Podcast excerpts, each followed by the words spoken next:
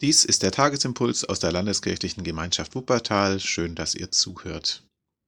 Ich will heute mal nicht über die oder Tageslosungen reden, sondern über den Satz, den ich mir so für die erste Adventswoche mitgenommen habe. Mein Satz für die Woche.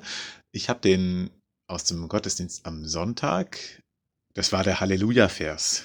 Für alle, die nicht so zu Hause sind im evangelischen Gottesdienst, es kommt eine Schriftlesung, es wird aus der Bibel vorgelesen und dann folgt der Halleluja-Vers. Das ist ein Satz aus der Bibel, der dann überleitet zum Halleluja-Gesang.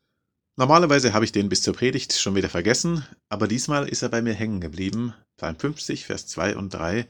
Aus Zion bricht an der schöne Glanz Gottes, unser Gott kommt und schweigt nicht. Unser Gott kommt und schweigt nicht. Das kann man gar nicht mit genug Pathos und mit genug Begeisterung sagen, weil im biblischen Denken, wenn Gott schweigt, dann geht alles durcheinander. Dann weiß man nicht, wo oben und unten ist, dann weiß man nicht, was wichtig und unwichtig ist, dann weiß man nicht, was groß und klein ist. Im Psalm 50 geht es, wenn man weiterliest, darum, dass Gott richtet, dass Gott zurechtbringt und vor allem, dass Gott klar macht, was er eigentlich sich von seinen Leuten als richtigen Gottesdienst wünscht Eben nicht nur, dass sie Opfer bringen, sondern vor allem, dass sie auch in Gerechtigkeit leben und miteinander umgehen. Unser Gott kommt und schweigt nicht.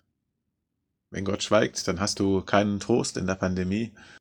Wenn Gott schweigt, dann findest du keine Orientierung in den ewigen Diskussionen. Wenn Gott schweigt, das sind die Zeiten, die so zäh dahin plätschern. Das sind die Zeiten, wo man nicht weiß, was man eigentlich noch denken soll und was man eigentlich noch machen kann.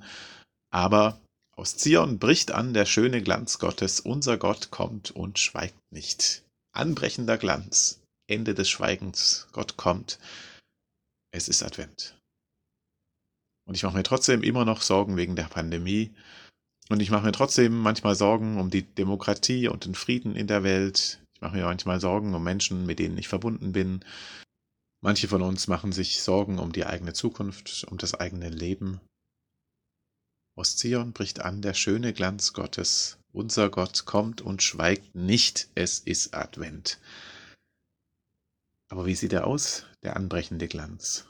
Und wie hört sich das an, das Ende des Schweigens? Ich weiß es noch nicht. Es ist ja ein Licht von Gott und nicht die trübe Funzel, die ich von mir selber schon kenne. Es sind ja Worte von Gott und nicht die Gedanken, die ich immer schon für richtig hielt. Es kommt was Neues. Es kommt was, was mir bisher noch fremd ist.